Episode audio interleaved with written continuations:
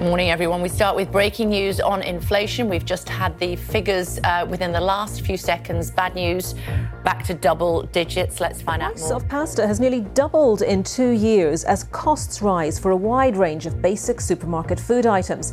Although official figures suggest overall UK inflation may have peaked at 11.1% in October, the rate of food price rises is still Inflation running Inflation figures for November have just been published. You might want to look away now. Inflation currently running at 10.7. Soared to a record rate in December, with some households skipping meals to save money. Figures from the British Retail Consortium show food prices hitting a high not seen since records began in 2005, with the typical food grocery shop in December costing 13 points. Welcome to The Full English with me, Lewis Bassett. That was a sequence of news clips about the rising cost of everything in the UK, including food, and this is an episode about how a higher cost of food used to make us angry and whether it still does so today. We're going to find out why food prices have increased, but what I want to focus on is whether the higher cost of living mobilises people to take action. If expensive food doesn't make people angry today as it did in the past, then I want to understand why. The Full English is produced by me, Lewis Bassett. Forest DLG does the mixing and sound design.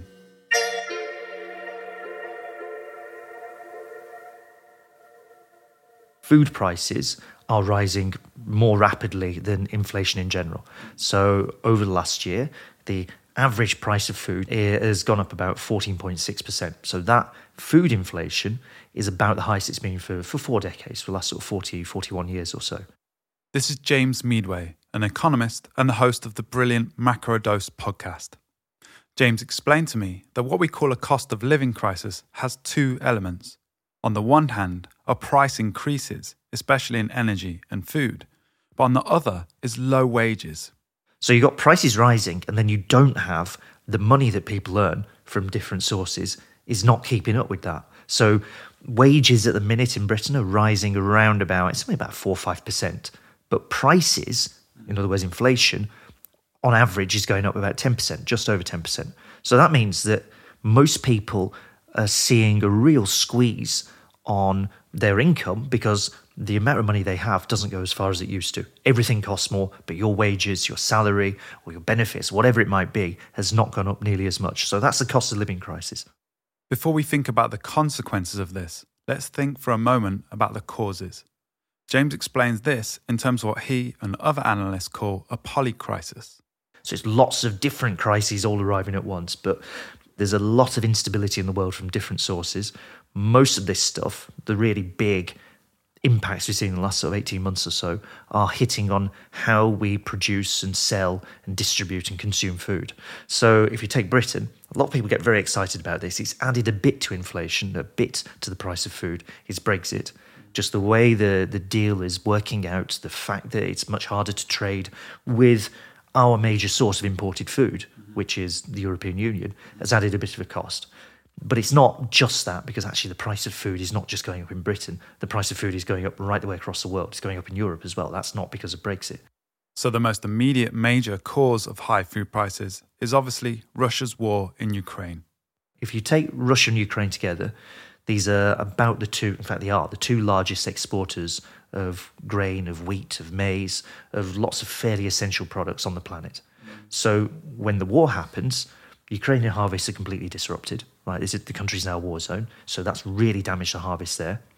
Exports of grain from Russia are disrupted in lots of different ways. There's sanctions, there's attempts at blockades in the Black Sea to get grain out. So there's huge disruption on some really, really critical, like basic food products. And then stretching out a little bit further, you find that Russia is also uh, a major supplier of fertilizer products. So the price of fertilizer has gone up, yeah, like 45, 50% in the last year or so globally. And if the price of fertilizer has gone up, that's going to turn into how much it costs to grow your food.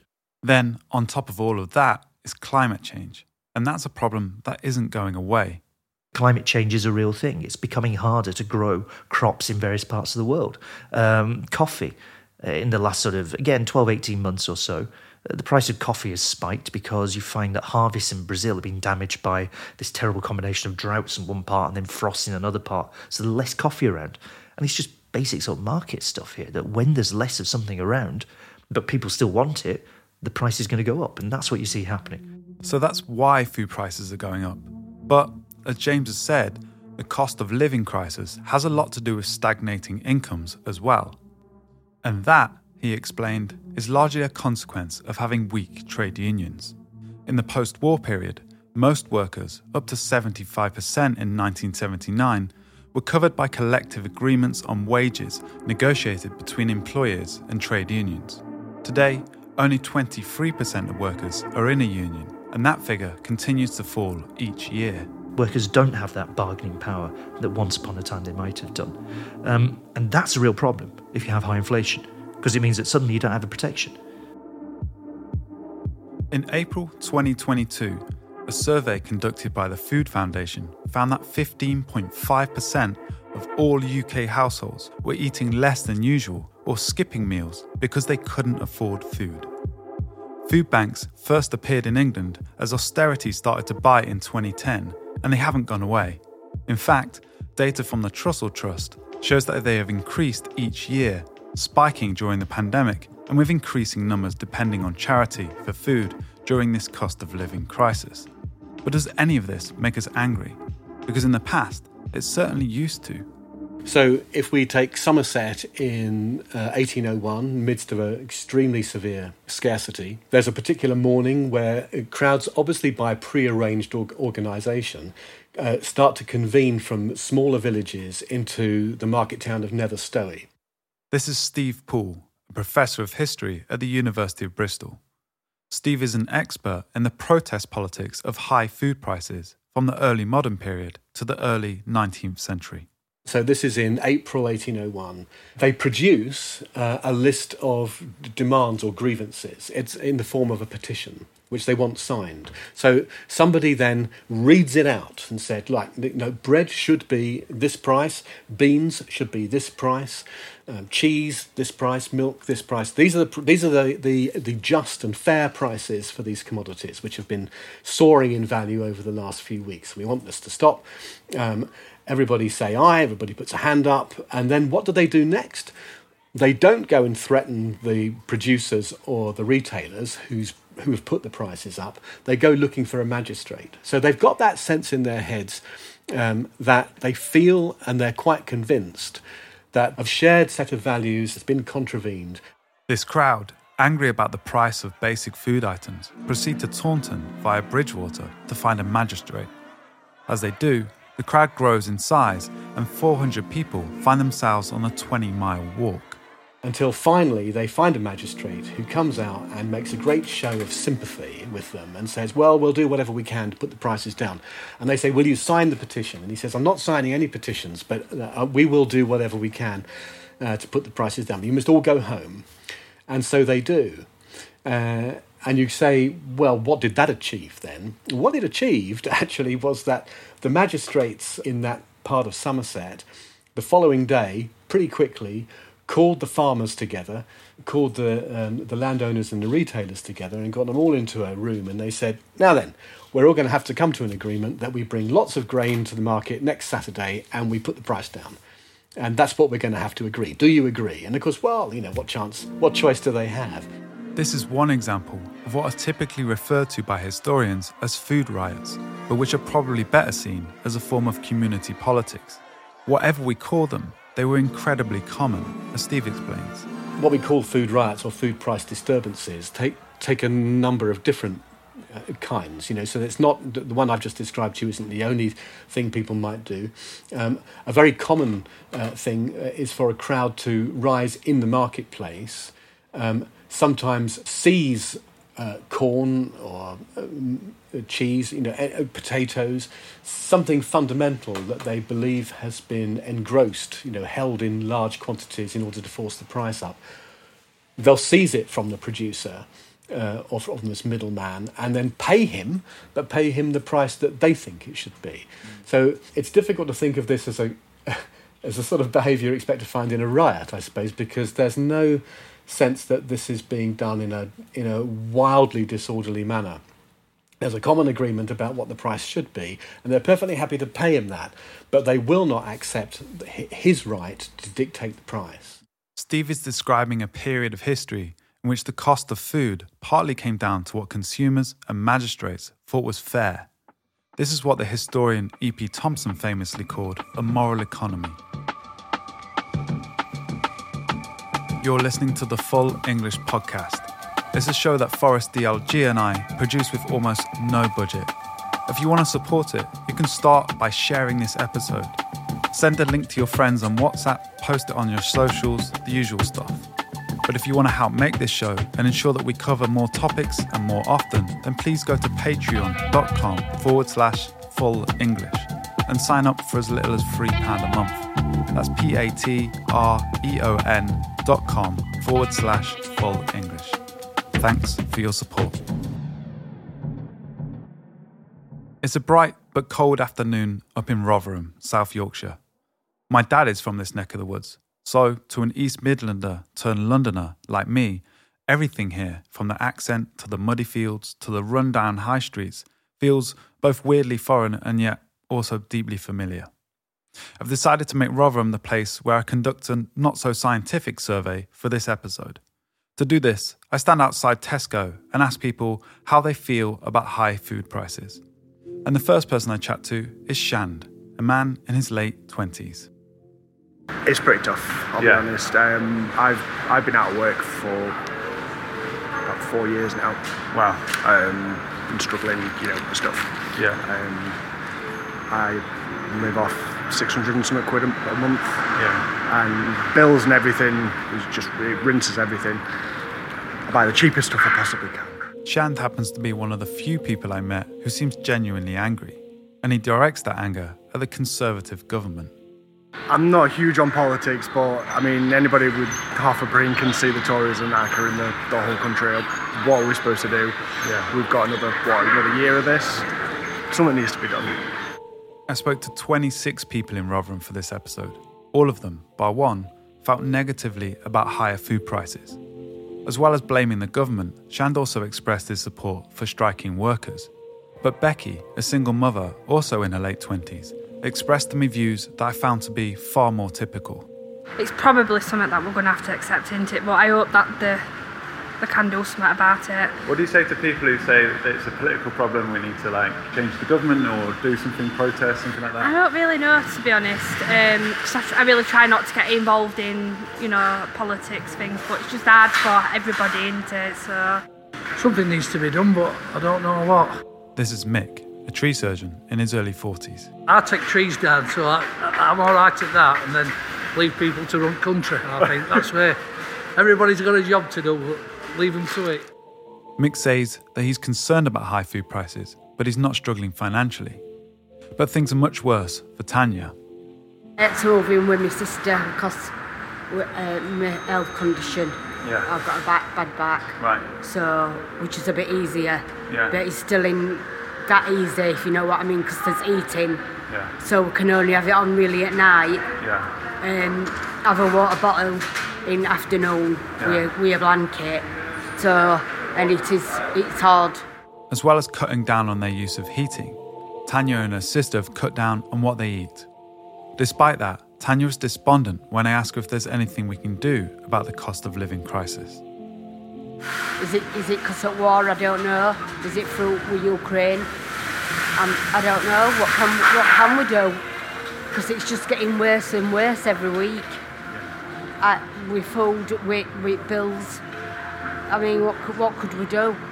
I mean, we're doing as best, really, but what can you do? Standing outside Tesco in that cold afternoon gave me the sense that while many people are struggling with higher food prices, unlike in the past, most of these prices are something they cannot control. Certainly, for the few handful of people I met who saw this as a political problem, it was not a problem that they felt they could do anything about directly. And yet, Rotherham wasn't always this placid. Food riots were happening everywhere, um, but what can't be doubted is that South Yorkshire just tend, seem to be more radical than other parts of the country at the time. This is Joe Stanley. whose PhD specialised in the history of working class politics in South Yorkshire. So between 1793 and 1796, um, there was a 33% increase in per quartern loaf of bread. There was an 89% increase in the price of meat per pound. There was a 55% increase in the price of butter per pound, and there was a 33% increase uh, in the price of cheese per pound. So all the main important parts of a working class family's diet increased significantly in price. And what we find is that the poor, they were not silent. There's violent disturbances break out, and the most significant of these is in Sheffield on the 4th of August 1795. In this uprising, two men are killed by a small militia drawn from the local property owning middle classes who fire their rifles at the angry crowd of hungry artisans. One of the witnesses was someone called Joseph Mather, who was a, a Sheffield filesmith, um, and he was also a working class poet. Um, and he wrote the following lines in response to the, the, the massacre Corruption, tell me, homicide, is willful murder justified? A striking precedent here was tried in August 95, when armed assassins dressed in blue most wantonly their townsmen slew, and magistrates and juries too at murder did connive. As we've already heard, protests like these were common going back to the 1500s and they continued in South Yorkshire when the price of food rose again at the turn of the 19th century. By the winter of 1799, things are really desperate, uh, and soup kitchens are opened in the principal towns, so Leeds, Sheffield, Barnsley, Rotherham, and so forth. Um, and often these are these are run on aristocratic subscriptions. The, the, the rich pay in to contribute to the, the poor. However, that's not enough. And in the summer of 1800, food riots break out in most of the urban centres. Um, there's a riot in Leeds led by the Colliers in May 1800. Um, and the poor of Sheffield uh, later in the summer break into a flour warehouse and women walk down the West Bar, which is a street in Sheffield, smashing the windows of the meal sellers. Events like this happen again, but even more dramatically, 12 years later. This time led by out of work artisans who were forced to dig the foundations of a new cemetery. Rather than dig graves, the artisans marched on empty stomachs to the market where they stole food. Their numbers grew in size as they paraded through the town, throwing a potato through the window of a local journalist before proceeding to an arms depot. They get to the depot and a ringleader shouts, All in a mind, all in a mind, and they start stoning the militia depot. They overpower the guards um, and they run into the magazine and start stealing the weapons. You get the idea. At the same time, these occurrences in the radical South Yorkshire of the first two decades of the 1800s are really the last gasp of such forms of protest in England. Things are changing as the community politics of food riots are being replaced by organisations like trade unions that are centred on class. And that's partly to do with the way that lifestyles are changing. The urban experience is changing. Industrialization is changing the way that people relate to one another, the way the world of work uh, happens. Uh, so the sort of community politics that used to make it possible in a small market town, say, for a magistrate to know half the members of a crowd and address them personally and negotiate his way out of a difficult situation. That tends to disappear in a growing industrial town like Birmingham or Manchester, where no one knows anybody anymore. Uh, and people are living in filthy conditions, you know, enticed into the town with the promise of high wages in an industrialised setting. And uh, class interests start to impose themselves over the old community values that allowed moral economy to work.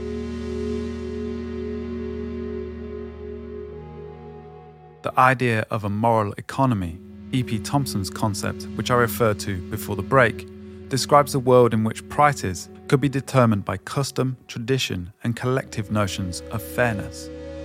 It, the, the clue is in the name. It's a moral economy. So it's a way of thinking about economics in moral terms.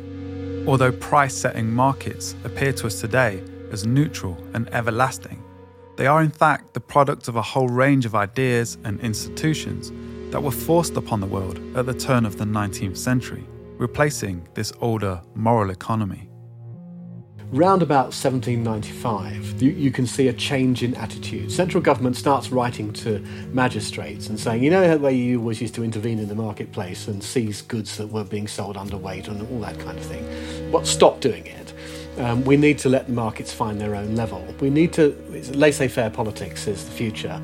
They'd all been reading Adam Smith's Wealth of Nations and, uh, and taken it on board in central government and said, you know, well, this is the way it's going to be from now on. Um, so you magistrates just stop interfering. Paternalism is dead. It's from this point, at the turn of the 19th century, that we begin to see the dominance of a new era of modern market based capitalism. It's to do with property rights, I suppose, in the end, isn't it? It's to do with it's to do with assuming that that that the goods being sold are the property of the seller, and it is entirely up to the seller what value to put upon them. There is no kind of common moral value which we can all agree and argue about and and then um, and then we can set a price by common agreement. I mean, no, no, no. The the the owner of the produce is the person who dictates the price, and the and the full force of the law is then used to uphold that right. So uh, it it it it it, uh, it protects the rights of the powerful, but but completely negates what were formerly considered to be the rights of the poor. Markets are seen by us today as neutral and natural or certainly things that we can't control. Like rain falling during Wimbledon, there's no use getting angry about that. Except, it's not true. Markets are man made, they require laws, ideas, and other institutions in order for them to function. In fact, by exploiting their market share, huge agribusinesses have made a killing both out of the pandemic and the cost of living crisis. Supermarkets like Tesco continue to make year on year profits paying huge dividends to their shareholders. But perhaps the most striking thing is that the number of billionaires in our society has grown at the same time as so many of us have become poorer. All of this is the product of a certain kind of free market capitalism, but it's also a political choice and not a natural reality. This is Steve Poole again. The main thing that's lost when moral economy vanishes is actually that sense that we have a legitimate right to subsistence. I mean, I think, you know, it's easy to complain now when prices are raised too high, or we think that there's something immoral about the way that markets work. Lots of people think markets work in an immoral way. But what we don't seem to have is a shared understanding that that's illegitimate you know, in in the sense that um, you know we are perhaps now all Thatcher's children.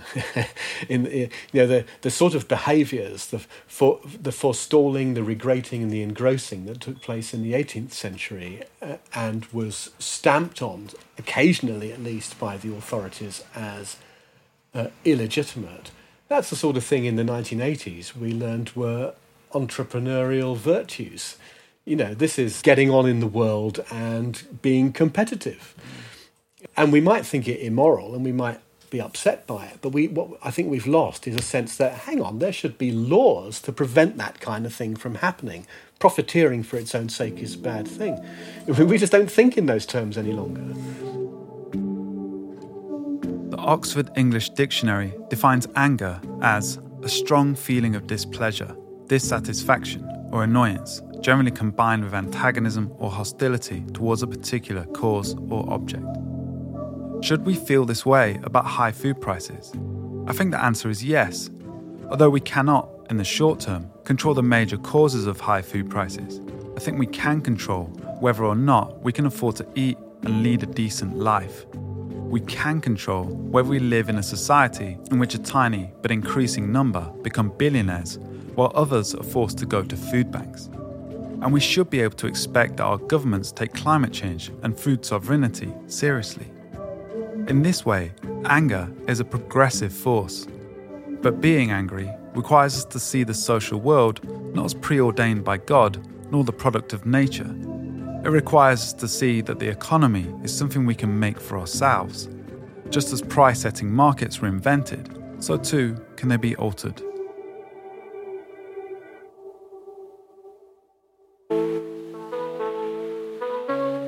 You've been listening to the Full English podcast, produced by me, Lewis Bassett.